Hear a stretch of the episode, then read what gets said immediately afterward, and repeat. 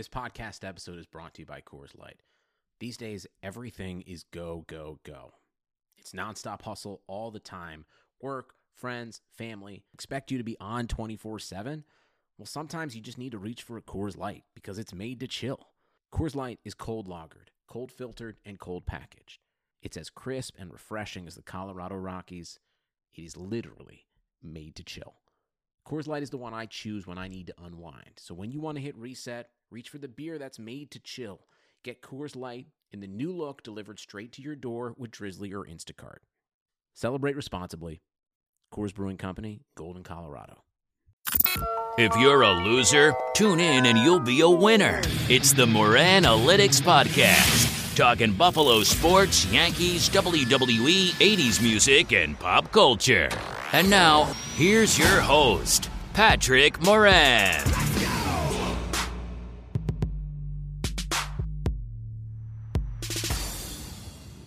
All right, podcast fans, what's going on? How you doing? What is up? Welcome to episode 135 of the Moran Analytics podcast, presented by our friends over at Pulse Cellular. Today is Tuesday, July 16th. I am Patrick Moran. Actually, you know what? I am primo podcaster Patrick Moran.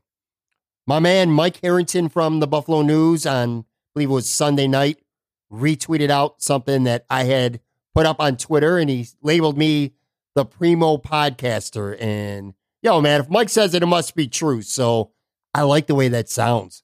The primo podcaster, Patrick Moran.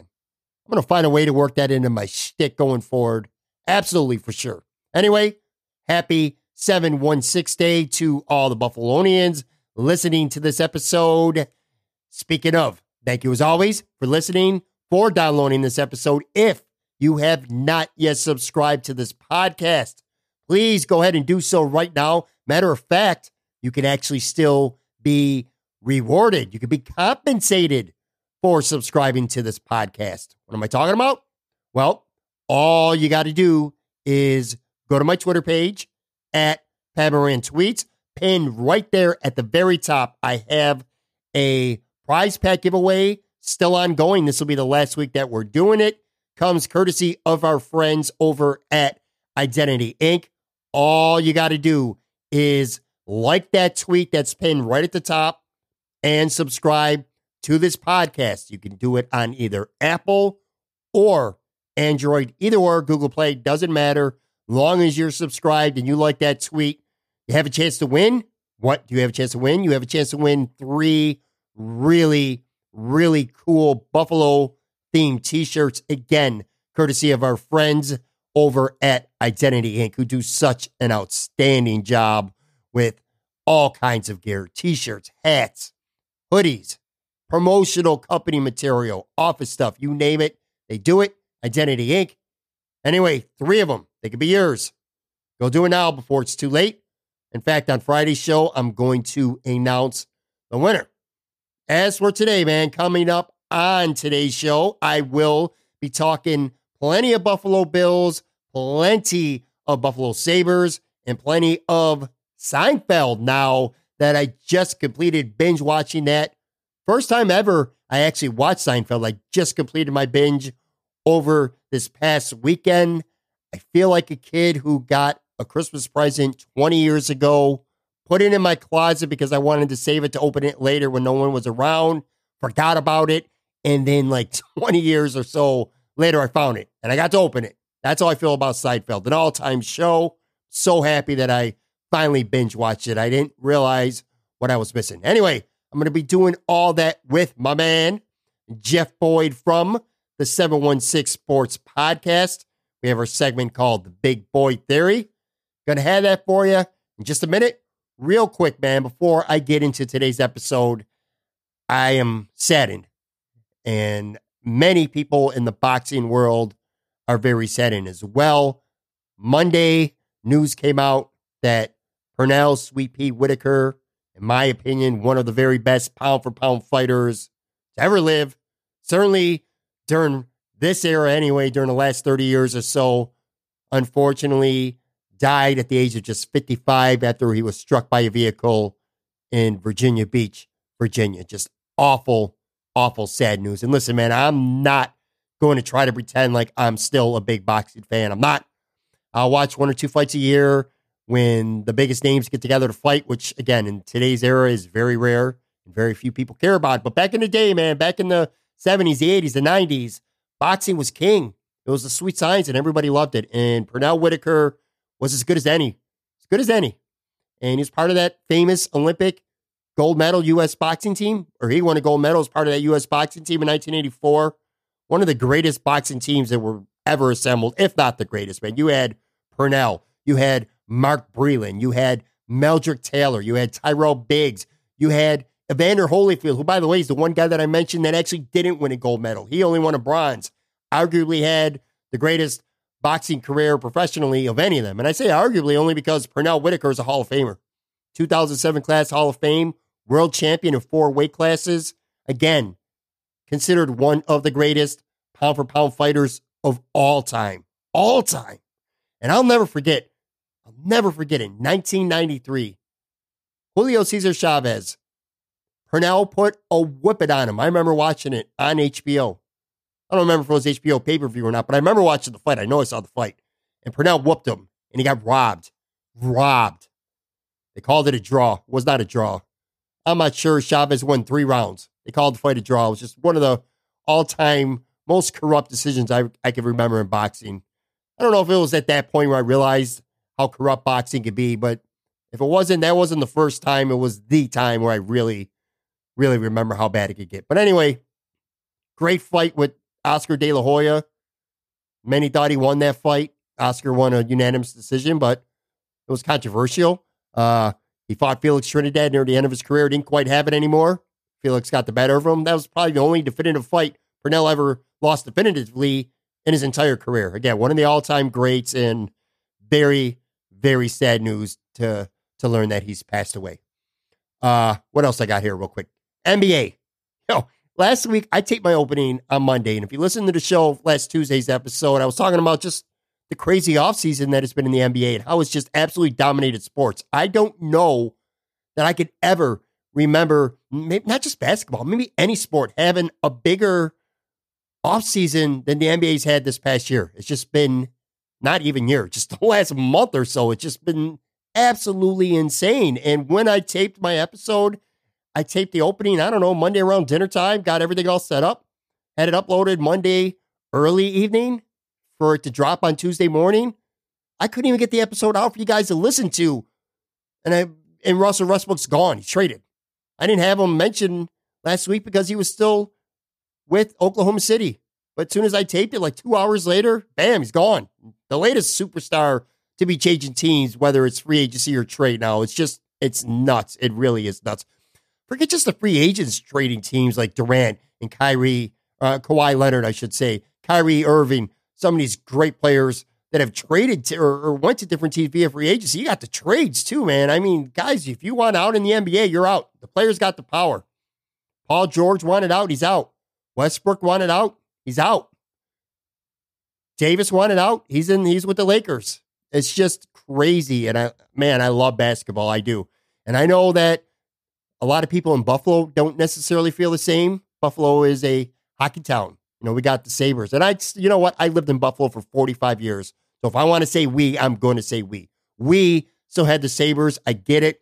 After the Bills, hockey is by far the second biggest sport in Western New York, but not for me, man. It's always been about the NBA for me. I love it. In fact, I love it now more than ever. I cannot wait to give the NBA my money, my $200 to buy the league pass this year. I'm going to give my wife money to go to slots, go out, have fun with your friends, do whatever you want to do, man, because I am going to be staying home watching the NBA almost every night of the week. I'll tell you what, I might watch an NBA game before a Sabres game at this point. I know it's very unpopular opinion amongst the Buffalo folks, but yo, man, it is what it is. One last thing. Speaking of Buffalo, then we're going to get to today's episode. I talked about it last week. I am coming to Buffalo at the end of the month. I'm going to be taping five or six episodes while I am there. I'll be taping in a handful of different bars or restaurants, wing spots, and I'm going to be having some various guests lined up, some cool guests lined up. Don't know exactly where or who they're going to be yet, but I will know very soon. I'm working on those details. I'm working them out right now. I want to have them done in advance of going to Buffalo. I'll be there. I believe I'm arriving Saturday, July 27th or something like that. But anyway, if you want an opportunity to come out, uh, catch a, a taping in the show, say hello to me, say hello to whoever the guest is that'll be with me. Just follow me on Twitter at Pat Moran Tweets for details, which again, I will have up and available soon. And on that note, that is more than enough about me. Let's jump into today's episode and my guest. Here he is, the Big Boy Theory with my man, Jeff Boyd. Let's do it.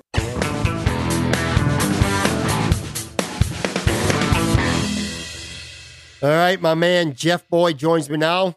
What's up? You know, I've learned something, man. Uh, we we could talk sports, and we're going to. We could have the best sports talk ever, but I feel like if I really want to get the downloads and the clicks and the page views and all that jazz, that we should probably spend maybe the next forty minutes or so talking about nothing else except for chicken wings. Feel me on that? What's up? People have passions for chicken wings that far far surpass anything that we have for the Bills or Sabres these days. Because you know the Bills and the Sabres they may let you down. Chicken wings are pretty consistently going to bring you up. So I feel like the Buffalo sports community started crutching on chicken wings. It's not just chicken wings; it's the pizza, any sort of rankings of food funny Sabres accounts, anything like that. It's how, it's how we on the Sabres social media get through the tough times of, you know, not having a team that's really putting a good product on the field or on the ice. You know, I don't know how I should feel about it though. I spent a lot of time and effort building up an audience, having great guests on, some such as yourself, and we talk sports and I put a lot into it. And it's like some days I get some reactions. Some days it seems like people kind of don't give a shit. But man, you post the top 40 power rankings for chicken wings and you're guaranteed action. I had a tweet on Sunday night and like 26,000 impressions and like 8,600 total engagements in under 24 hours. I'm not sure I've had that in a month worth of guests combined. You know what I'm saying? It's I, everyone has an opinion on chicken wings, which is I could see it. You know, when we talk sports, like if the Sabre, like for an example, the Sabres last year, it's it's kind of black and white. You know, they they, they stink. And I'm right. not saying they will going forward, but I'm talking about last year. Let's just even use last year. Forget the last eight years. They stink. What is there really to say? Who's going to really disagree with that? But when it comes to chicken wings, I, I suppose food in general, but more specifically here, when when I, when I talk about chicken wings and rank them, everyone has an opinion because it's just so subjective. What you like, I might hate. Maybe they're too crispy, and I want them crispy or they're not crispy enough or maybe they're too saucy or they make them a certain way. The, the sauce is a little bit sweet. You know everyone has different tastes so it just makes for such a fascinating subjective analysis by friends and and everybody has an opinion man. It's just it, it just blows me away. I've probably been told in the last 24 hours at least i've listed 40 places that i've been to since i started doing this a couple years ago and I probably got told at least 40 new places to try just in the last 24 hours that I'm wrong about. Don't but, even get people started on that whole flats versus drums thing. That's another 80,000 impressions you got waiting for you whenever you start dipping your toe into that water. Yeah, what's your stance? What's your stance on that? I'm I'm a flats guy myself. Me too. Uh, I, I've been proved greatly when I first started doing this, Jeff. I I was terrible, man. I'd go to a place and it was almost borderline embarrassing. I would order wings and I would say, all right, let me get medium slash hot, like in between medium hot. And can I get them extra saucy? And then I would say not crispy, which is a very unpopular opinion. I know that. And then I would ask for all flats or as many flats as possible. But then I quickly realized that's not a fair way to critique and review chicken wings because people don't get them like that. So now I I've gotten down to I'll get medium or hot wings depending on where I am. And I don't say not crispy or I don't say extra saucy. I give them an opportunity to make them the way they're going to make them from anyone else. But the one thing I do still say, at least most of the time, anyways, I do ask for as many flats as possible. But at least as long as I got a couple wings, so I could say I tried one or two drums, that's fine. But I prefer, I'm definitely a flat guy, man, for sure. Yeah. You, you got to get some drums though to make sure they know how to cook them right because sometimes those extra with the extra meaty ones if they don't make them right a, a really good place knows how to make them both ways but some places that have a good sauce but don't know how to cook a wing that's a little bit of a different story have you been to? I don't know how often. I, I, think I'm a little obsessed with this stupid chicken wing thing. But again, it just keeps getting. uh I'm getting more reaction and more um, interaction from fans when it comes to these wings, and I am talking about the Bills, so I am going to spend a couple of minutes talking about it. The ones that were at the top of my list, and I'm not even sure if you had an opportunity to see the top, but amongst say those top five to ten, I'll run them down for you real quick. How many is it have you been to? I had, and this is a refresher. If you haven't read the article yet on my blog, I got 911 at one, Elmo's at two, Audubon North at three, Bar-Bill four, Dalmatia Hotel at five. I'll just do the top 10 here. And then I got Gabriel's Gate at six, O'Neill's seven, Ebenezer Ale House, I got at eight, Amherst Pizza and Ale House at nine, and then I got Mooney's on Military Road at 10. I got 40 ranked at all so far. And again, I'll be adding to that when I get back to Buffalo. But of those 10, have you had any of those? I think I've done four. I've done Amherst Pizza and Ale House. I've done Mooney's. I've done Gabe's, and I've done Elmo's. Out of those ten you just mentioned, any favorite out of those, or just anywhere? Maybe one you know, that honestly, I don't have. I really like Amherst. I used to work right around the corner from Amherst Pizza and Ale House, so maybe it was just because we used to go there after long days of work. But something about those wings just hits right for me. That's a really, really underrated place in the area. It is. I really like that place a lot. In fact, I taped a podcast there before. I had, I think we got hot wings. I was with somebody who I did the show with, and then we uh, tried the Crown Royal Barbecue, which were really good, but a really nice owner, really nice place. The only problem with that place, which is, oh, it was only a problem for me, is that it's just it was too busy, man.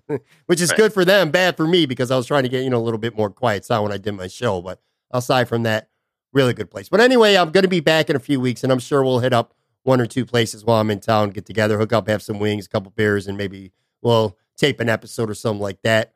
I do suppose we need to talk little Bills and Sabres. So we haven't, me and you haven't talked Bills. I've never talked Buffalo Bills with you. Every time we get together, it's usually Sabres and then something else at the end. So I'm kind of looking forward to hearing a couple of your Buffalo Bills takes. I know it's getting that time of year on the 716 Sports Podcast. You'll be ramping up the Bills coverage soon. Oh yeah, definitely. We're getting to the end of the month of July here when kind of wondering if the Bills have any more moves in the chamber, what we're going to be doing here as they start building now. We're just really on the cusp of OTAs, training camp, now preseason games, only I mean less than 2 months away from physical NFL football. It's less than 8 weeks now from football Sundays. Can you remember as a Buffalo sports fan or I suppose or just even an NFL fan period, a more quiet last couple months since the NFL draft in this season? And I suppose, by the way, no news is good news because last year you had the whole thing with Shady going down and the robbery in Georgia and all that stuff like that, which was a distraction. If it wasn't a distraction for the entire season, it certainly was for training camp. That's for sure. But anyway, it's just been such a quiet season among the Bills and the NFL. And I'm sure part of it is because the NBA has just been so wild in recent weeks that it's kind of taken away from all the headlines. But man, it's been a quiet NFL offseason, at least the last maybe two months or so, hasn't it been? I mean, the NFL has been dwarfed by, you mentioned NBA free agency for sure. That's just been absolutely ridiculous what's been going on in the NBA. You yeah. have the Stanley Cup, you have the Women's World Cup, and, you know, American sports fans are focused on that. You have that crazy five hour Wimbledon final yesterday. I mean, other sports are, even just the Major League Baseball home run derby, like everything is popping in the sports world. And the NFL is just kind of chilling waiting for something to, to happen. And other than you know, like a couple of things of holdout news and a couple players getting themselves in legal trouble, there's been not a whole lot going on in the world of football. Yeah, that's that. Obviously, that's going to change very soon. I know the NBA is gaining a lot of traction. I'm a huge NBA guy, but they still got a long way to go to catch up to the NFL once it starts ramping up. Before we get into the Bills, one last NFL thing. This is an NFL question. They're talking about potentially playing an 18 game season at some point soon and possibly even having some kind of rule where players are only allowed to play in 16 games, which I don't think in a million years that'll ever happen. Let's throw that out the window. Just generally speaking, though, what's your thoughts on potentially there being an 18 game season, maybe with only two preseason games instead of four to compensate for that? I mean, I, I, do think four preseason games is more than you need to determine who is going to be on your opening day roster. Um, I mean, how many of those games do you have your top level guys, your for sure starters day one? They play for maybe a half of one game, and then the rest of these guys are just battling out. But I, I don't know. You could go to two or three preseason games, I think, and not lose any quality in terms of determining who's going to be on your day one roster. Um, I think if you went to an 18 game season, you would have to think of a couple things. You have to think about how you're going to space it out. Do you start earlier? Do you end a little bit later, push the Super Bowl back a little bit, try to take more of that winter into spring market away from the NHL and the NBA? do you add a second? You feel like you almost have to add then a second bye week into every team schedule, turning it from an 18, uh, 17 week calendar now to a you know 19 to 20 to a 20 week calendar now. Yeah. I, I, feel like there's a lot of concessions they have to make in player safety. I know that's why they proposed that ridiculous, you know, we'll, we'll do 18 games. We can only play 16 games. Can can you imagine them actually like telling like the Tom Brady's of the world, sorry, Tom, you have to take two games off and watch the um, uh, like for, for Bills fans. Imagine if the Bills are fighting for a wild card spot and they tell Josh Allen, LeSean McCoy, all these guys, you know, sorry guys, you already played 16 games. You can't go on the field for your 18th game. You have to watch your backups try to win you a playoff spot. Yeah, fans are in, yeah, no question about it. And and let me add to it. How about the fans? I mean, now you're going to have to sell more games because it's going to be uh, what? So another two games. So you have another home game that you got to sell. And under that first scenario where if they had to sit out two games, you're going to tell a fan that they got to pay top dollar for an extra game and at least one game, maybe at home, possibly both at home, where you might not see Josh Allen. If he can't play twice, you're going to pay yeah, top I dollar to potentially not see Josh Allen. Your players at home, you feel like you have that home field advantage. You're going to, I feel like you're more likely to take that risk on on home field than you are on the road. Absolutely, man. That, not just for the season ticket holders, you have to pay more. Now, like I don't only go to like a game or two, you know, every couple years. Right telling me the guy who's going to try to buy that secondary market ticket that I'm going to buy this ticket a month in advance and then go to the game and see none of the stars from my team or the other team? Absolutely not. They would. It's a it's a marketing ploy. It's a bargaining ploy. I feel like between them and the NFLPA, I think they're just trying to get some concessions on the 18 game season. But and that's that. Imagine like fantasy football, like these guys who play like fantasy football. You set your lineup, and then for your playoff game, your entire starting lineup can't play they're yeah. not hurt that the league said they can't play anymore. Let me ask you this as a fan, okay?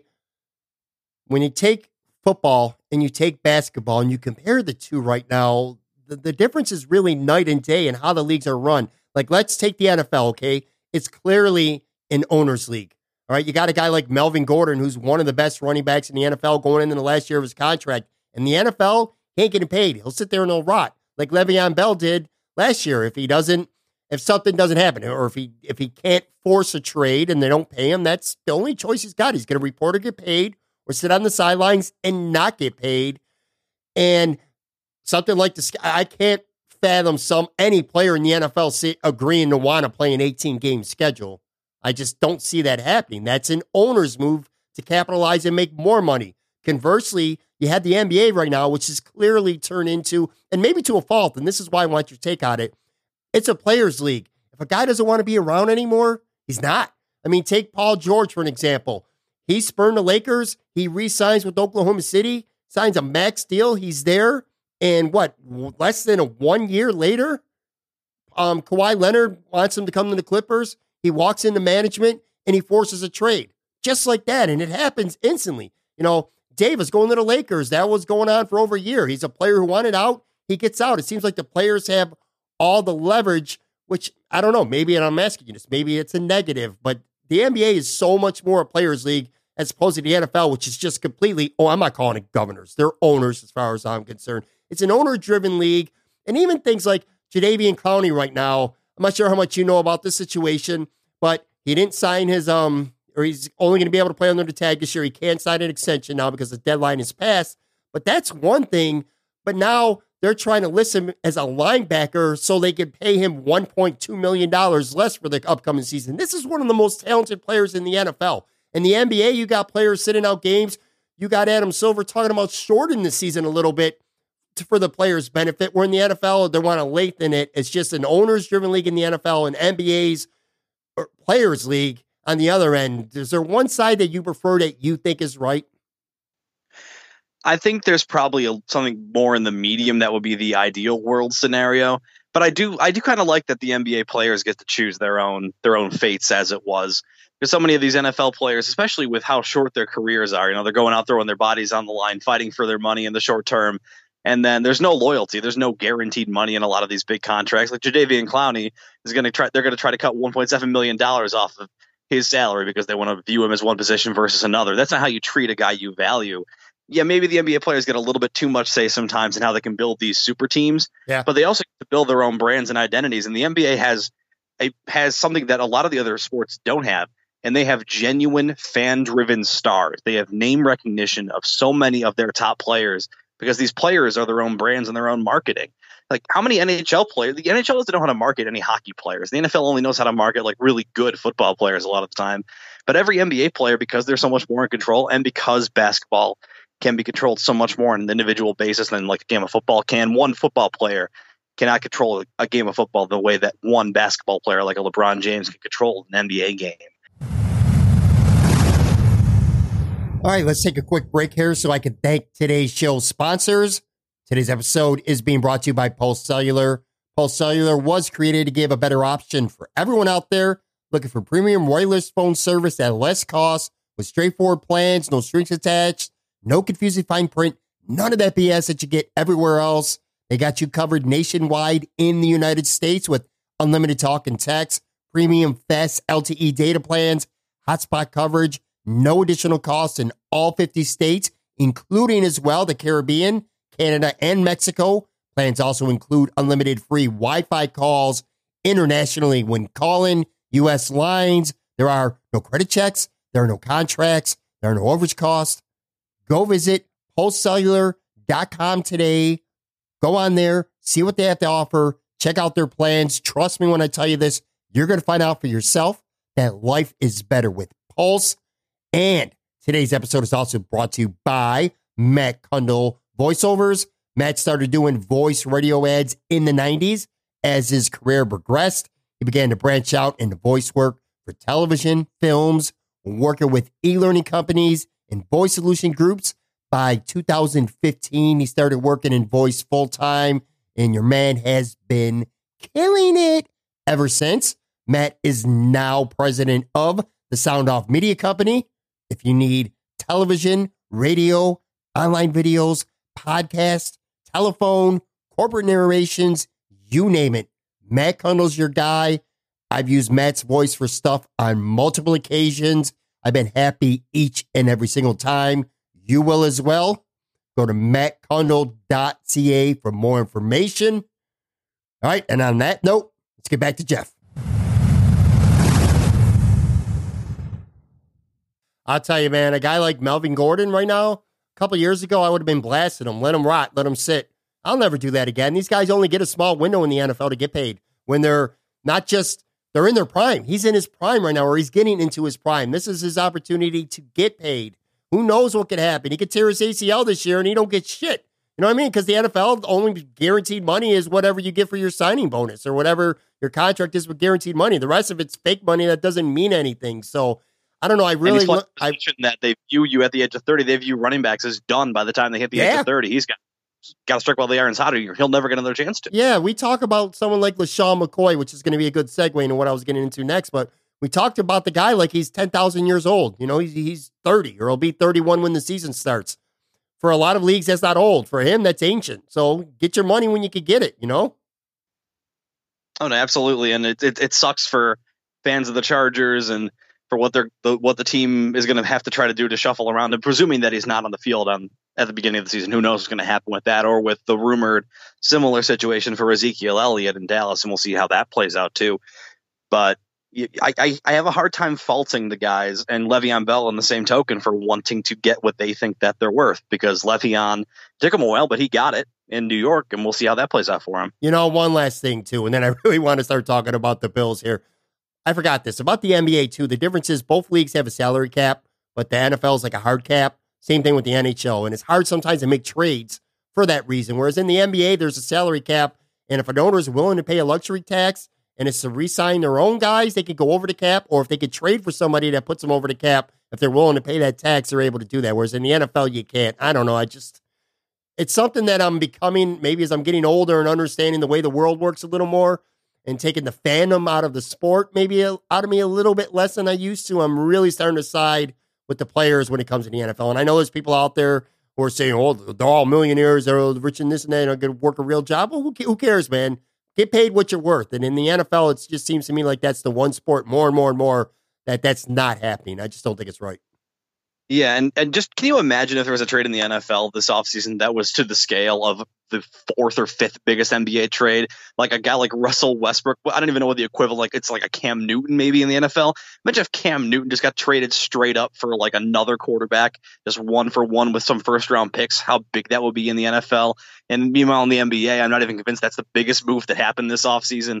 No. It's it's the, the way that they structure the you know the bird rights the soft cap versus the hard cap the luxury tax things like that allow the owners to really go out and try to swing for these home run deals. And it makes it from a spectator standpoint i think a lot more exciting because we want these super teams to exist whether or not we all want to admit it. We want these super teams to go up against each other but we also from year to year maybe want a little bit of shuffling. So we're not watching the same you know played out matchups year after year. I think the way the nba is shaken out here this offseason gives to some very very, especially in the Western Conference, very interesting long term ramifications for what you might see come playoff time. Yeah, I agree with you 100%. All right, let's hit the Bills for a few minutes. We did bring up Shady a couple minutes ago. When it comes to the Bills, all right, LeSean McCoy, let's just assume he's sticking on the team. That's what we've been told, that he's a starter. We've been hearing that for months and months and months. Let's say that the Bills are true to the word, and he, he is there after training camp in the preseason. And let's say that Frank Gore is there as well. I don't buy TJ Yeldon being on this team if everyone stays healthy through camp. I think the the Singletary, the rookie, he'll be on the team. He's obviously making the team the third round pick. So let's just say it's Singletary, it's Gore, it's Shady. You're going into the season right now. Let's even forget about Singletary because I think they'll probably bring him along slowly. That's a luxury that they're afforded because they have two really good veterans with Gore and Shady. But in terms of them two guys right now, how do you see the distribution of carries or distribution of snaps going between them two? Is Shady going to start? Is he going to see is it going to be 50 50 in your opinion? Is it going to be like 65 35? Where do you see that going, assuming both these guys can stay healthy? Yeah, well, that, that's the big first off. And and assuming that LeSean McCoy comes into training camp and is playing as well as he is capable of, I, I don't I, I have no doubt that he's on this opening day roster. There's no benefit to them at this point trying to move on or get rid of him. Right. They don't have anyone who's ready to take over for him at this point. Not at this point. You're right. You're discounting Singletary's touches, and I think he will get five to ten percent of the snaps before the season is too old. I think I think he has a lot of potential. I think you're looking 65-35 in favor of McCoy over Gore. Um, McCoy is a much better receiving back. He is a much better back out of the shotgun than Gore is, especially I think at this point of their respective careers. Um, they do seem insistent on trying to pound the ball in a passing league. Uh, so I think Frank Gore will certainly have his use, and he's proven to be, you know, able to stay healthy even at his. And now we're talking about no, LeSean McCoy isn't old for a running back. Frank Gore is old for any NFL player, and the fact that he's sure. still able to go take those carries, take that punishment, and just keep on getting his four yards of carry, that is very impressive. I think they will like to use him.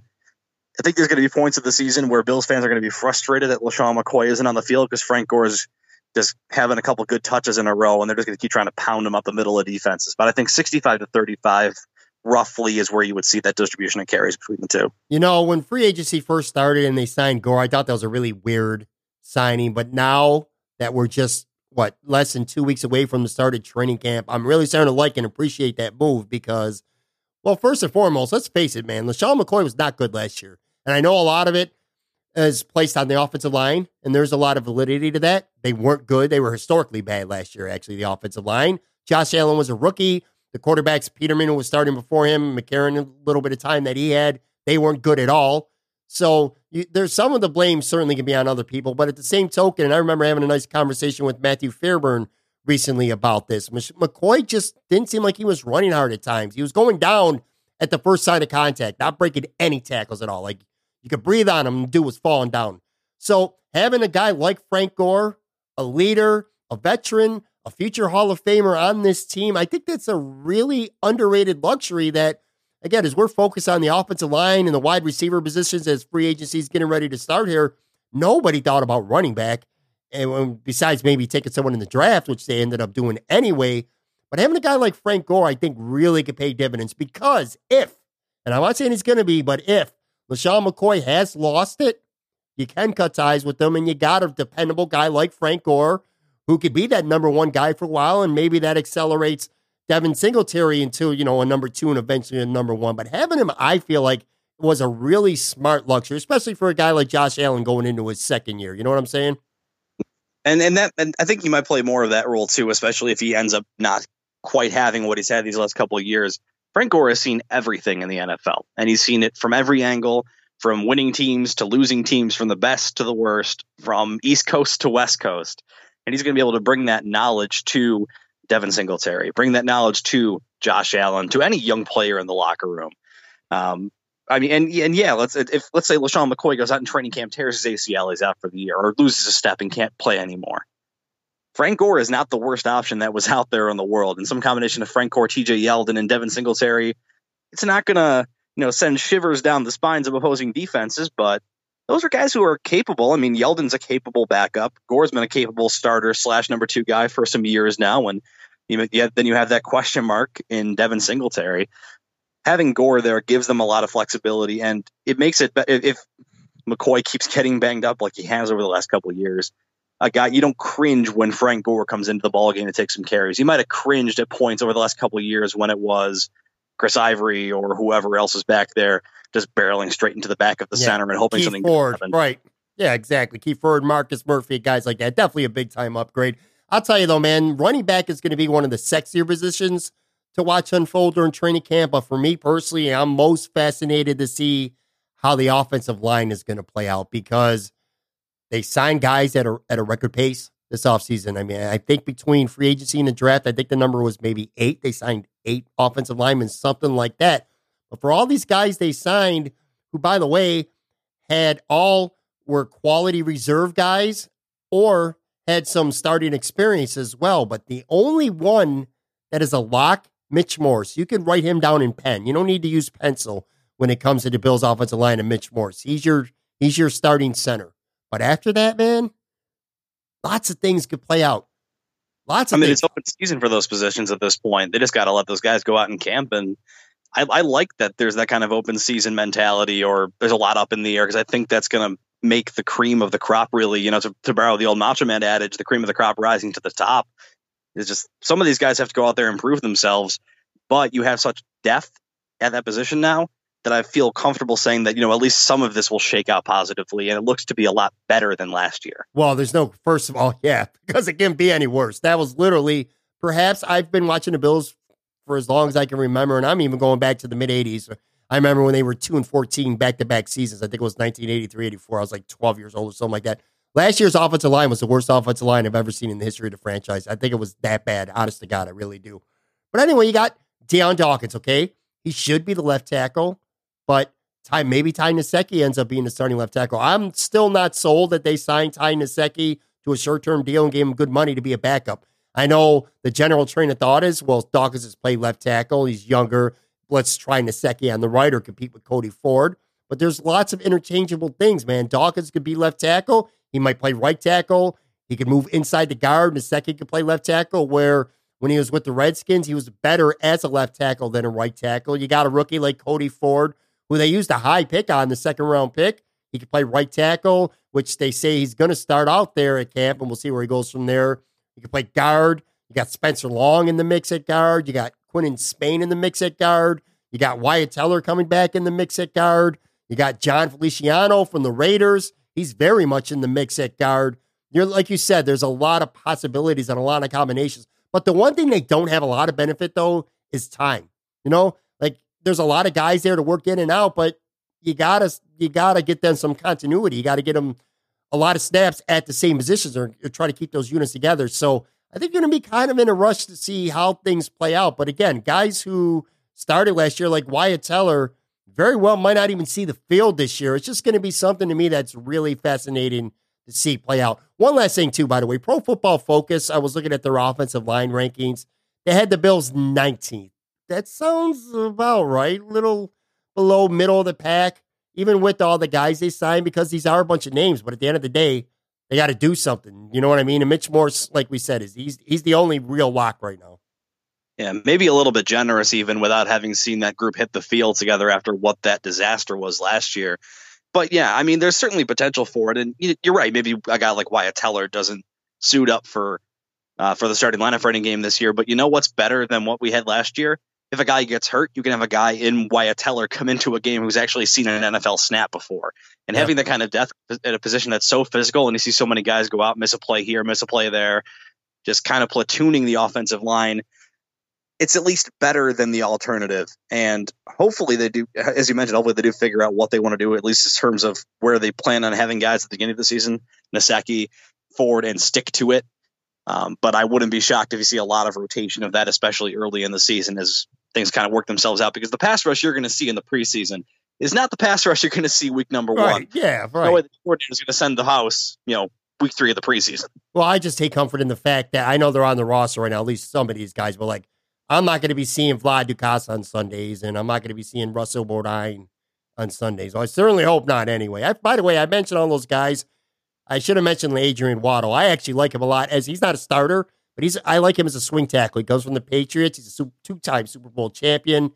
He's a, he's a good lineman. He's not a great lineman. He's not necessarily even a starter, but he's a nice steady presence on the offensive line. I just it's weird, dude, because we're two weeks out from training camp and we're spending all this time talking about an offensive line, which we probably would have to do on any season. But this year, like I said, I'm actually excited and kind of fascinated to see how this plays out. And then, when's the last time you remember talking about a Bills offensive line and having any level of excitement whatsoever about it? I can't even remember, man. I don't know. When, when did John Fina retire? It's been a while. I honestly, John Fina, Ruben Brown era is the last couple offensive linemen other than Eric Wood, who has just recently left the team that you're like, look at a guy like, okay, I think he's going to do great for the entire season. Um, and you know, maybe to what he said, they got scapegoated a little bit last year too, because it's it's easy to look at an offensive line when a quarterback gets sacked and not blame the play calling or the receivers for getting open or the young quarterback for not quite knowing things yet. But Yeah. hopefully, in addition to the offensive line getting better, all of those things around them also get better, and that Josh Allen can have a little bit more time, but not just have more time, need less time to make the right play. Also, Is there anyone, regardless of position, as camp's getting ready to start in a couple weeks now, that you're most excited about seeing play? And if you want to say Josh Allen, I mean, that's fine. He is the quarterback, whoever. But is there one or two guys maybe that really stand out for you that you're really fired up, you're pumped up to see? I'll give you one on each side of the ball. Uh, the defensive guy is not going to surprise you. Uh, Tremaine Edmunds. I'm really curious to see where he stands after having a full year in the NFL. That kid is just a freak athlete. And I'm curious to see how much he can mold himself into that prototypical star linebacker role. He's shown flashes of it, but does another offseason of conditioning, learning the playbook, does that help him significantly? Does he make a big jump? Offensively, I want to talk about a rookie we haven't talked about yet, and that's a guy in Dawson Knox at tight end. I know Tyler Kroft is the guy that people are looking at Mm-hmm. and seeing that he's probably going to be the number one guy on the depth chart. Knox was a guy who had some great plays, some great stats in college, just didn't have that kind of nose for the end zone. But he's got great hands. He's a big body. Tight end is something that has lacked for this team for a long time. And I think he might be a little bit of a surprise breakout star for the Bills this year. Yeah, he's definitely going to get the opportunity early on, especially with Tyler Kroft coming off the broken foot. And I couldn't agree with you more, by the way, about Tremaine Edmunds. In fact, he might be my number one guy on this entire roster. You saw the athleticism last year, the physical ability that he had, but he was kind of held back because, in part, playing a very tough position and playing middle linebacker as a rookie is very difficult position to play in the NFL. But now, as he starts to put things together and gain some more confidence and knowledge of how the NFL works and the systems and stuff like that, I think he's going to be the guy that, as we come out of training camp and maybe even out of the preseason, depending on how much he gets an opportunity to even be out there and play during the preseason, I think he's going to be the guy that wows everybody the most, man. I think he's going to be the guy that uh that fans get the most excited about, and it's easy to see why. And he's such an under the radar guy right now because he's a first round draft pick. The Bills traded up for him. Normally, that would be like, oh man, we're all on top of this guy. But because he came in the same draft as Josh Allen, he kind of flies under the radar just a little bit. You know what I mean? Yeah, and that because the quarterback is the the premier position of the NFL. So we always focus first on the quarterback. If you don't have a good quarterback, how are you going to be successful? But having the quarterback of the defense is just as important when you're out there trying to stop the other team. Yeah. And I think the defense is going to be the best side of the ball for the Bills this year. I think the offense has a lot of learning to do. Who knows what they're going to do at running back? Who knows what Allen's going to do? They still don't really have a number one receiver. The offensive line is still in flux, but I think that defense is just it's it's all set up to be a great defense. Yeah, and we didn't even mention Ed Oliver, the, the the ninth overall pick either. So lots lots of stuff to look forward to with Bills camp, but we'll get into that. I do want to spend just a quick minute here talking about the Sabres. Kind of funny. Last week we were right around this same time, exactly seven days ago. We spent considerable time talking about Alex Nylander, what his role might be with the team. Well, sure enough, when this podcast dropped on Tuesday morning and people listened to it, he was a former Sabre because he got dealt literally hours after me and you taped our segment um, talking about him. He got traded for Henry. Yo, this guy, I'm gonna have to learn how to pronounce his name better. I think I got it. It's Henry Yoki. How are you? Is that correct? I, I, Yoki, how are I, you? hate, I hate hockey names. Isn't his nickname the Joker? Something like it that. It should be if it isn't. Well, it's going to be on this podcast when I'm talking about him anyway. For now, anyway. What? Are you, first of all, what are your thoughts on that trade? Well, a little torn at first because I think I think I said on the show last week. I hope that Alex Nylander doesn't become another one of those guys who leaves Buffalo having never had significant playing yeah, time. You did. and uh, he immediately is gone and will never get significant playing time here. Um, the one side is that Chicago Blackhawk fans appear to be very upset Oh, that yeah. the Blackhawks traded away Jokiharju. Uh, so that's encouraging that the Blackhawks viewed him as one of their best. Blackhawks fans viewed him as one of their best prospects. Um, the Sabres clearly need some help on defense. I don't know if he's going to be one of the top six guys when the season starts, but he's young and seems to be very promising. The other side is we still don't have a lot of help on the wing, and I don't know if Nylander was a long-term solution to that problem, but he was certainly part of the short-term solution for that problem. So now you wonder who else is going to be up there, and the downside of that is it looks like guys like Girgensons and Larsson, who are now both resigned, are probably both on the roster, and the defense looks a little better, but the offense looks pretty much the same, and the offense was not great last year, so that's not encouraging. Well, you said something about checking out the Chicago Blackhawks reaction. That's what I do when the Sabres make a trade. I know Sabres Twitter too well, and they like every move. They just because they want action, they want transactions. So it's very easy to automatically like a move. A lot of them they have good reason to like, so I'm not necessarily criticizing Sabres Twitter. But my point is, when the Sabres make a deal like that, I always automatically go to the other team. I go to their media, their writers. I try to find a message board for Chicago Blackhawk fans, like a, a Facebook page. And you're 100% right, man. They were, I would say, more than just upset. A lot of them were irate. They did not want to trade that kid. And I don't know how they don't know anything about Nylander, just like I don't know anything about the Joker, because I told you, my Jokiharju. Say it again. Jokiharju. Yeah, him. That's what I'm talking about.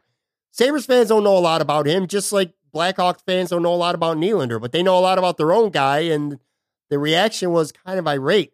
Let me ask you this, though. Don't doesn't don't doesn't that have to lead to another trade now? Because you look at the Sabres roster, and even if this guy's not there from day one, I would assume he's if he's not there day one, it's going to be real close after that. But they just got too many right-handed defensemen now, don't they? They got Bogosian, they got Colin Miller, who they traded for. They got Brandon Montour, who they traded for. They got Casey Nelson, and then of course they got Rasmus Ristolainen. That's five right-handed defensemen. They they're, they're not keeping all of them. Obviously, they got to get rid of someone. Isn't Risto like he's got to be still the prime candidate? Although there's a case to be made that if they were going to trade him, they probably would have done so already. But what do, what do you think they're up to? They got to be up to something. Well, at the start of the season, Bogosian's going to miss a couple months at least. So Right. take him out of the equation, at least for the day one lineup. It's going to be Miller, Montour, and Ristolainen probably as your right-handed defenseman. I really still, I still don't think that Ristolainen is going to get traded at this point of the season. I think if they're in this deep, this close, th- this far into the offseason with mostly everyone gone, a couple of the guys that we talked about last week now, guys like Michael Ferland, Ryan Dzingel, they found homes on other teams now. Tampa Bay was maybe the premier trade target, but they got out of salary cap hell because of the Ryan Callahan situation, made another trade. I don't see it anymore. I don't think they're they're not going to push it. They were never going to push it, but I think the market's gone at this point. And if you a guy go, maybe it's Casey Nelson, maybe it's a smaller movie. You, trade like a guy like Casey Nelson for a young winger and hope that he sticks. That's what I was going to ask you next. Because let's just say that they do keep Rasmus Ristolainen. Let's just say they decide that no offer out there is worth it. And I certainly don't think they should trade him just to trade him, just to make another move, just to get any forward, just because they got too many guys right now. But let's just say they don't do that. You look at this defensive core and they lack scoring. They, they're lacking a forward. They obviously desperately would like to get somebody who they can consider a top six forward. Obviously, they're not going to trade Rasmus Dahlin. And they just traded for Miller. They're not. They just traded for Montour recently, and they're not trading them. Uh, Marcus Scandella's got no value. I don't think Bogosian has any real value. He's not going to bring a real return back. I look at Jake McCabe. Is he the only potential guy that they could trade from this defensive guy? If it's not Rasmus, where they can go on and get some potential, maybe if not top six, a top nine type forward. Don't they got to do something else? Here's what I'm getting at, man. Jeff, don't they got to do something else at forward right now? What we see right now on this roster, this can't possibly be their opening night top six or top nine right now, is it? Or am I wrong? I mean, well, first of all, I would not be surprised if Jake McCabe was the guy ended up being the odd man out here. Um, he's now far enough down the list, and you didn't even talk about guys like Lawrence Pilut or Will Borgen, whom are also going to be pushing him from the other direction, yeah, trying absolutely. to take over that. Right. Um, you know, I'd like to think that there's another forward move coming, but this is what they put out there last year um, with Johansson added in and Nylander taken out. So I would not be totally shocked if they trotted out some version of this with Olofsson out there, And Vesey. probably Jay Smith out there on day one. I would hope they do something, but I don't know what's out there if they don't make a like a splashy move for the sake of it. I'm just, I just can't fathom Marcus Johansson and Jimmy Vesey being the the only two additions to this forward team. But you, you know, you said it, man. If if they hold on to Rasmus Ristolainen, that's probably going to be there. I mean, there's no free agents out there that are that kind of quality, so they don't make another move. That's probably going to be what we're looking at. That's kind of depressing, to be honest with you. I'm encouraged about the At the defense, time, though. though, before you move on from that, at, at the same point, I'd almost rather them, you know, take this, take this year, and try to keep improving rather than just give up on Ristolainen, trade him for a forward, and hope that fixes everything. Vesey and Johansson are pieces. They're not going to turn you from a bottom dwelling team to a championship team. But if the team improves, then, you know, maybe they help. Maybe Ristolainen turns around. I don't think that getting rid of Ristolainen makes or breaks this hockey team. Yeah, that's fair enough, man. I'm sure we'll talk about that more in the coming weeks. Got in on Seinfeld. We've talked throughout our series a couple times. I binged it, I finished it, and uh man, I'm so glad I did. I said this at the top during the intro. You know what I consider Seinfeld to me right now? I feel like 20 years ago, somebody got me a really nice Christmas present, and I put it down in my bedroom, and then I forgot about it for 20 years. I never opened it. And I finally opened it over these last couple weeks because God, man, what an all-time show this turned out to be. You were right. This show was every bit as good as I hoped it would be. I didn't have the best of expectations because, like I said, I did watch an episode here or there before, and Jerry Seinfeld annoyed the living shit out of me, man. But you couldn't have been more right. This really was. As you got to know the characters and as you got to know how the show worked and the format of the show and just the, the feel, the flow of the show, it just blew me away, man. It's one of the best shows I've ever seen. I'm going to be honest with you. One of the best ever. I mean, the magic of the show really starts to develop as George and Elaine and Kramer turn from just, you know, Jerry's friends into these own, like, over the top, goofy characters who are dealing with the excruciating kind of minutia of everyday life and everything from, you know, George working for the Yankees to Elaine's dancing to Kramer's crazy friends and everything. It starts layering on top of it. And as the show goes on, I know the first season's pretty dry.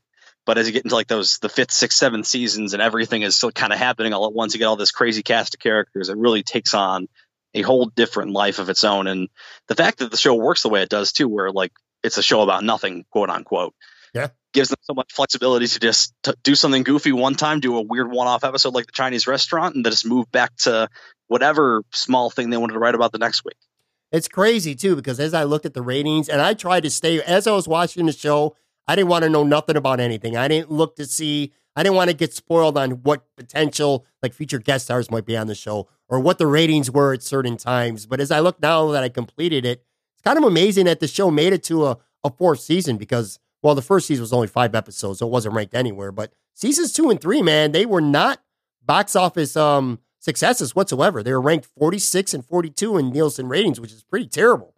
And then even season four only cracked the top 25 barely. Wasn't until season five where it became a ratings commercial powerhouse where it would spend the last five seasons ranked either one, two, or three the entire time, never went any lower than that. So it, it, I guess it kind of took fans, at least mainstream fans, a while for it to really click in. Were you one of those guys who really never left the show because it got better?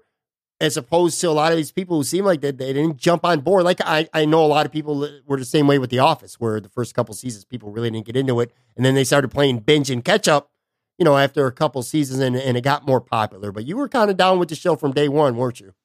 So my perspective is a little bit different as a little as a younger guy. I watched all of it in syndication after the fact. I probably watched it in the early to mid 2000s for the first time. Yeah, through. that's right. Uh, Yeah. So So I didn't know really what to what to expect other than you know there was x amount of seasons my dad loved the show we would watch they had like they would play like sequential episodes in syndication every night a couple in a row so over the course of a couple months i watched the entire show um, but i think that part of that too it spaced it out a little bit and the first couple seasons flew by for me because the first seasons took what two or three days if they're playing two episodes a day Yeah. and then by the time you get through a week of watching it, you stick through it.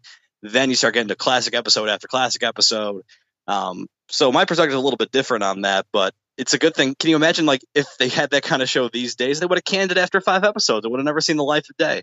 You really wonder: is there a show like that out there? Is there another sitcom that? I mean, people have their things like Firefly or other shows that got canceled too early, but this show, I think, if that show gets made today, it has the ratings reports that it does. It never sees an episode six, and that's crazy to think about. Well, I'll tell you what I'm going to do as we wind this down. I made a list of things that I really liked and things I didn't like that I wanted to discuss with you about the show. And I'll get right to I was going to save this for last, but because you said that, I'm actually going to say this first. This is one of the things I really liked.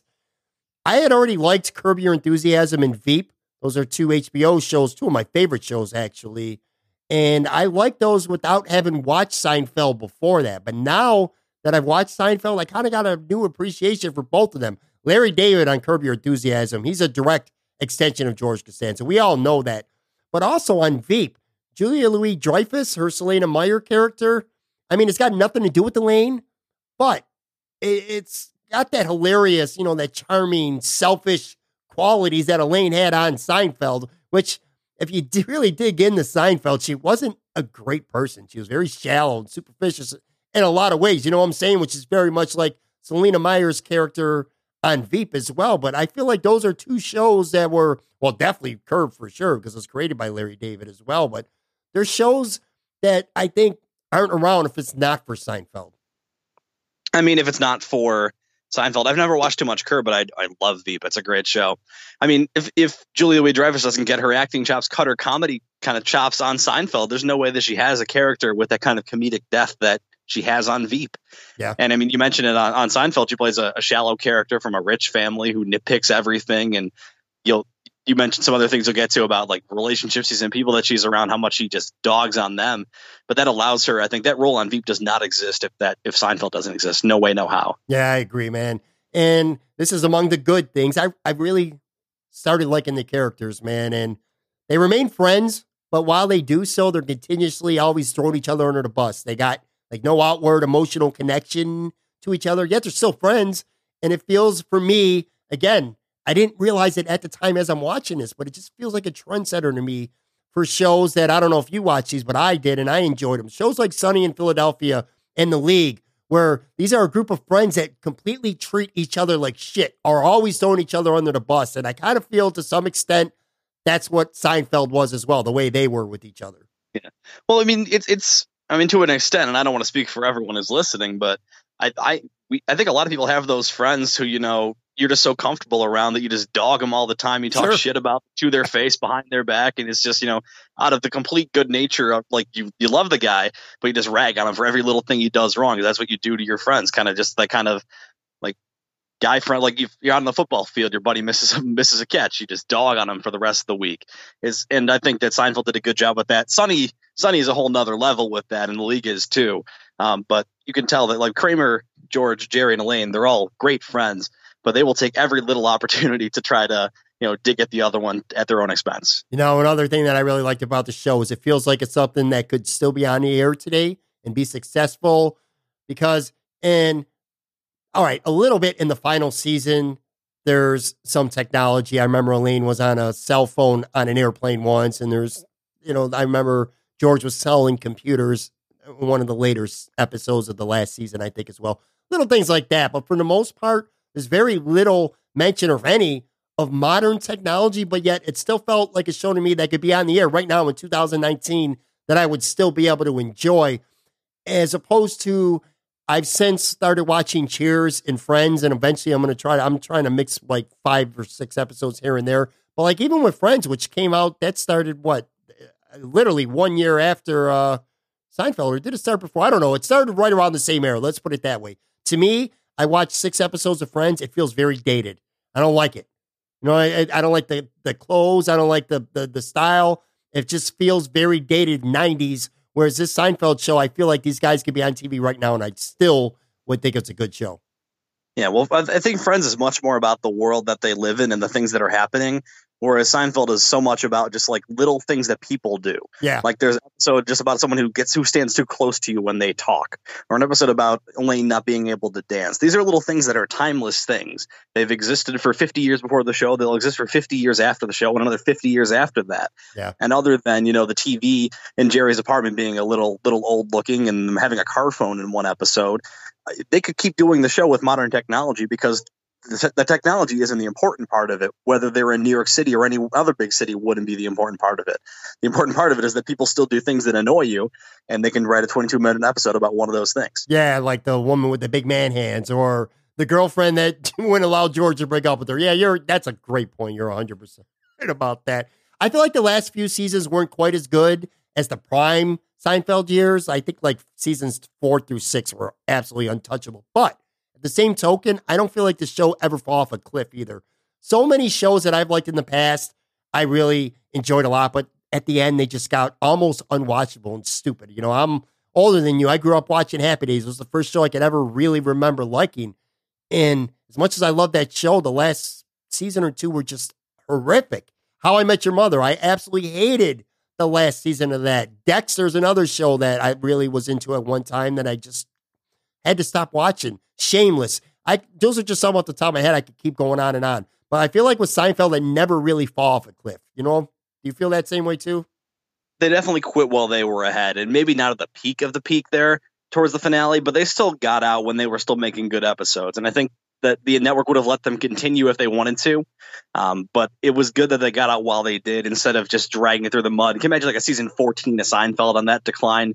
We, we would hate talking about it. It'd be like talking about the episodes of The Office at the end that no one wants to talk about. Yeah, you're right there, man. How'd you feel about the final episode? I personally liked it. I got into it with my cousin a little bit on Facebook a couple days ago because he thought the finale sucked. I couldn't I couldn't agree less. I actually liked it. I liked them bringing back some of these recurring characters for quick cameos just to remind us of what shitty people the four of them were. I thought that was actually clever. I mean, yeah, sure, at the end, them sitting in a jail cell. That kind of felt sort of fitting with the show, though, and very anticlimactic and blah, blah, blah. But I loved them bringing back so many characters to testify just how terrible they were and just a little quick reminder or two along the way. How did you feel about it? Do you, do you agree with me or no? It's not my favorite finale of all time, um, but I like how they did it. I like you mentioned, I like them bringing back Babu or the lady who, Jerry stole her marble rye or all these things like callbacks to everything that they've ever done and getting like they always think they're getting judged for doing these things. They're always thinking so much about how they act.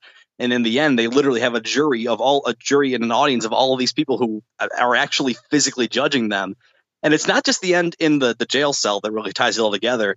In the end, while they're sitting there, Jerry starts talking about how his shirt is buttoned which is something they talk about in the first episode. So they literally just circle back like through all of these things they talk about. He's still bothered by the same little things that bothered him in the first episode of the show, and I think it just goes to prove that the characters literally haven't grown, changed at all. Their experiences have happened, but they're still, you know, the same goofy four people they were episode one, season one. Yeah, and you know, there's a couple sayings from there too that, again, I'm 20 years or so late to the party, but like yada yada yada I've already been incorporating that into my everyday life. I heard of Festivus, but I did not know what it meant or what it was about.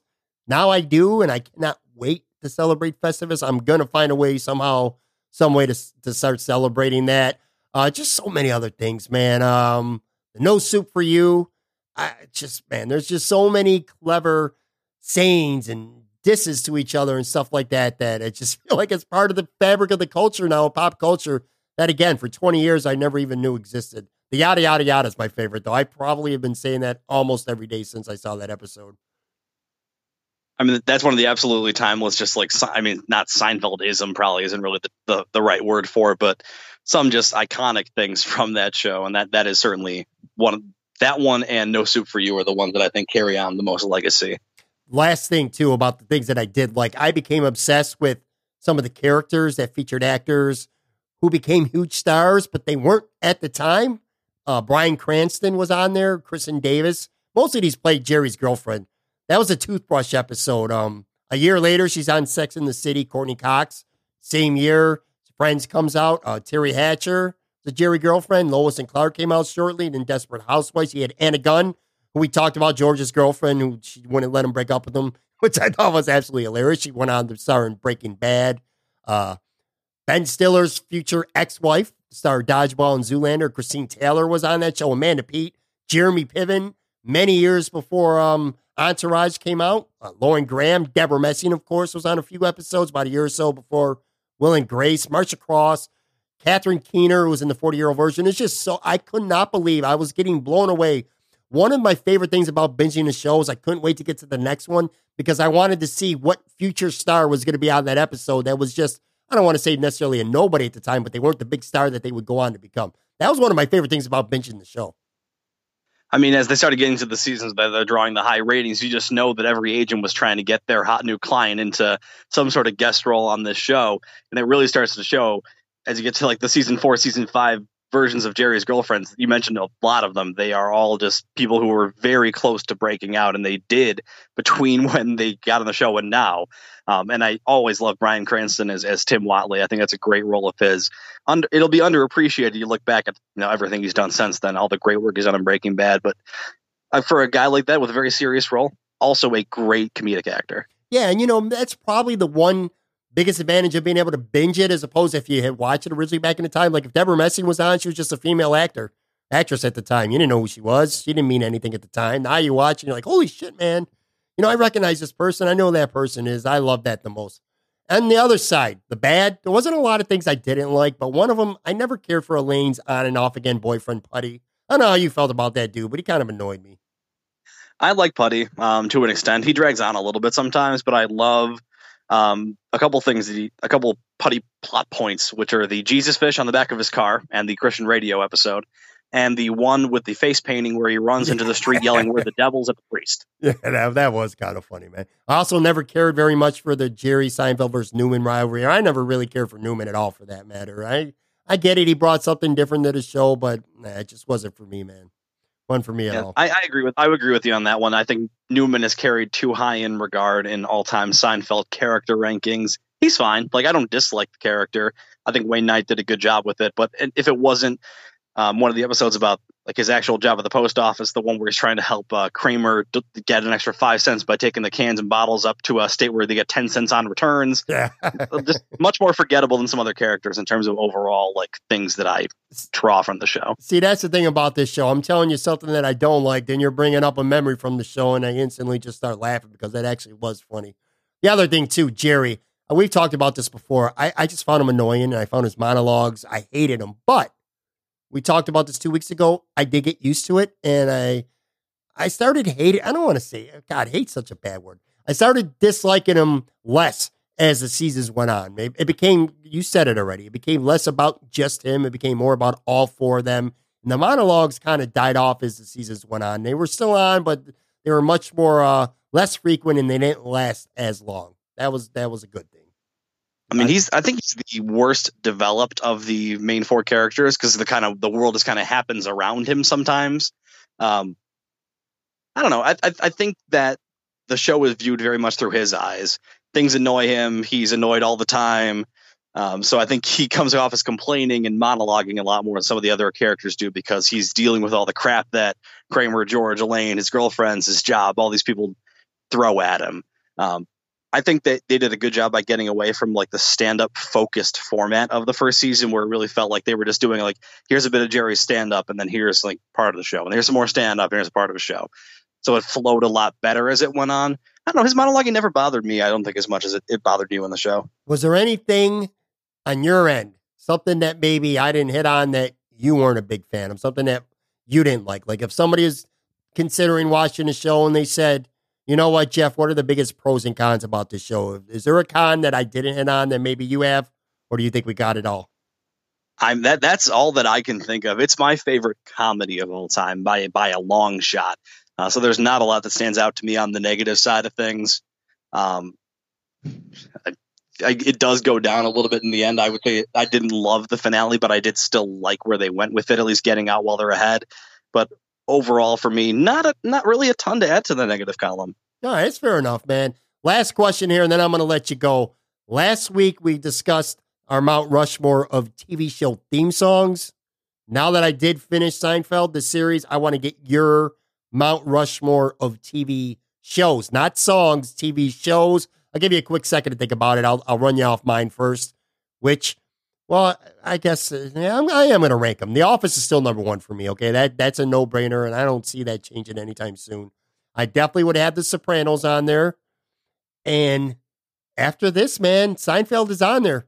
I never, ever, ever, ever, ever thought Seinfeld would be one of my three favorite TV shows of all time, but it is. That's my third. And the fourth one is the only real tough decision I had right now, and it was between Game of Thrones and, like I talked about earlier in our discussion, Happy Days, just because it was the first comedy TV show as a young kid that I can remember, and I grew up with it, man. The Fonz was my hero. But I'm going to go with Game of Thrones just because I thought it was so revolutionary, and every episode felt like a movie to me. So finale wasn't the greatest, and the last season wasn't the greatest, but as a whole, Game of Thrones was just uh, it was a force. So that's my four man: The Office, The Sopranos, Seinfeld, and Game of Thrones. What do you got? So for me personally, I tend to watch a lot of goofier television, so Seinfeld's on there for me for sure. Mhm. I love Futurama. The other couple for me are a little bit off the uh, maybe off the beaten path a little bit. I think Law and Order is so by itself in terms of what they do television wise and all the spin-offs and everything for all these years. That's up there for me. And going completely off the wall for number four, Price is Right. No TV show can claim to do what they've done for as long as they do, drawing the ratings in and having that kind of impact um, year after year. And I think Bob Barker is an all-time great television host, and that's number four on that Mount Rushmore for me. All right, man. Nice. I like that. I never would have thought that. Price is right. Never would have thought of that. I like it though. I like it, man. All right, everyone. Give Jeff a follow out there if you haven't already. Jeff Boyd, 716. The 716 Sports Podcast. I know you got a guys got a lot of stuff coming up in the coming weeks. Bills season's getting ready to ramp up. Sabres season eventually will start. Maybe they will add a forward, but who the hell knows, man. Regardless, we'll talk again soon, man. I really appreciate your time. Thanks for being patient with me through this whole Seinfeld thing. It's kind of funny. As I was preparing these notes, Bills Sabres stuff, I was like, you know what? I get we got to talk Bills and Sabres. I can't just have a, a conversation in a podcast about Seinfeld, but I was really, really, really looking forward to talking Seinfeld with you, man. Well, no you- you t- so the, the Bills and Sabres notes are like, uh, let's talk about this. The Seinfeld notes, I think you wrote me a short a short story about everything you were so excited bursting out of the seams to talk about it. So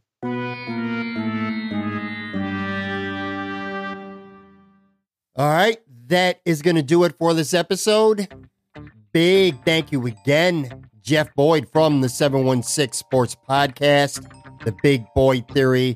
Love having that dude on as often as I can. Good sports talk, good Seinfeld talk today as well. Guys, girls, let me warn you right now. This is where I'm going to ask you to do kind of a bunch of shit for me. If you have not yet done so already, please go ahead and subscribe to this podcast. When you subscribe, new episodes are automatically going to get sent directly to your iPhone, your Android, laptop, computer, iPad, whatever it is that you use within literal seconds of being released. That is always the benefit of being a subscriber. You'll get the new episodes before anyone else does. Usually have a new show every Tuesday and every Friday. Also, please do not forget to rate and review the show as well. It takes not even 20 seconds to do. I say it every week, and I do because it's really important. It helps me grow this podcast tremendously. You can find us anywhere future award winning podcasts are found, like Google Play, iTunes, iHeartRadio, Stitcher, Spotify, all of them. Also, you can subscribe to our kind of new YouTube channel. Just go on YouTube, type in Moran Analytics Podcast. It's going to come up. Hit that subscribe button there, that little bell right next to it, so you get notifications when new content's released. I got highlight clips from current and past episodes up there, some original audio content as well. And then, last but not least, go ahead and follow me on Twitter at Pamaran Tweets. Still got that Identity Inc. free contest giveaway going on on my Twitter page. Chicken wing takes, sports takes, TV takes, all kinds of takes, some good, some bad. Follow me again at Pamaran Tweets. Thank you again for listening. I truly, truly appreciate each and every single one of you that listen to this podcast. I'll be back with a new one on Friday. We'll have plenty to talk about. I'll catch you on the flippity flip. Bye.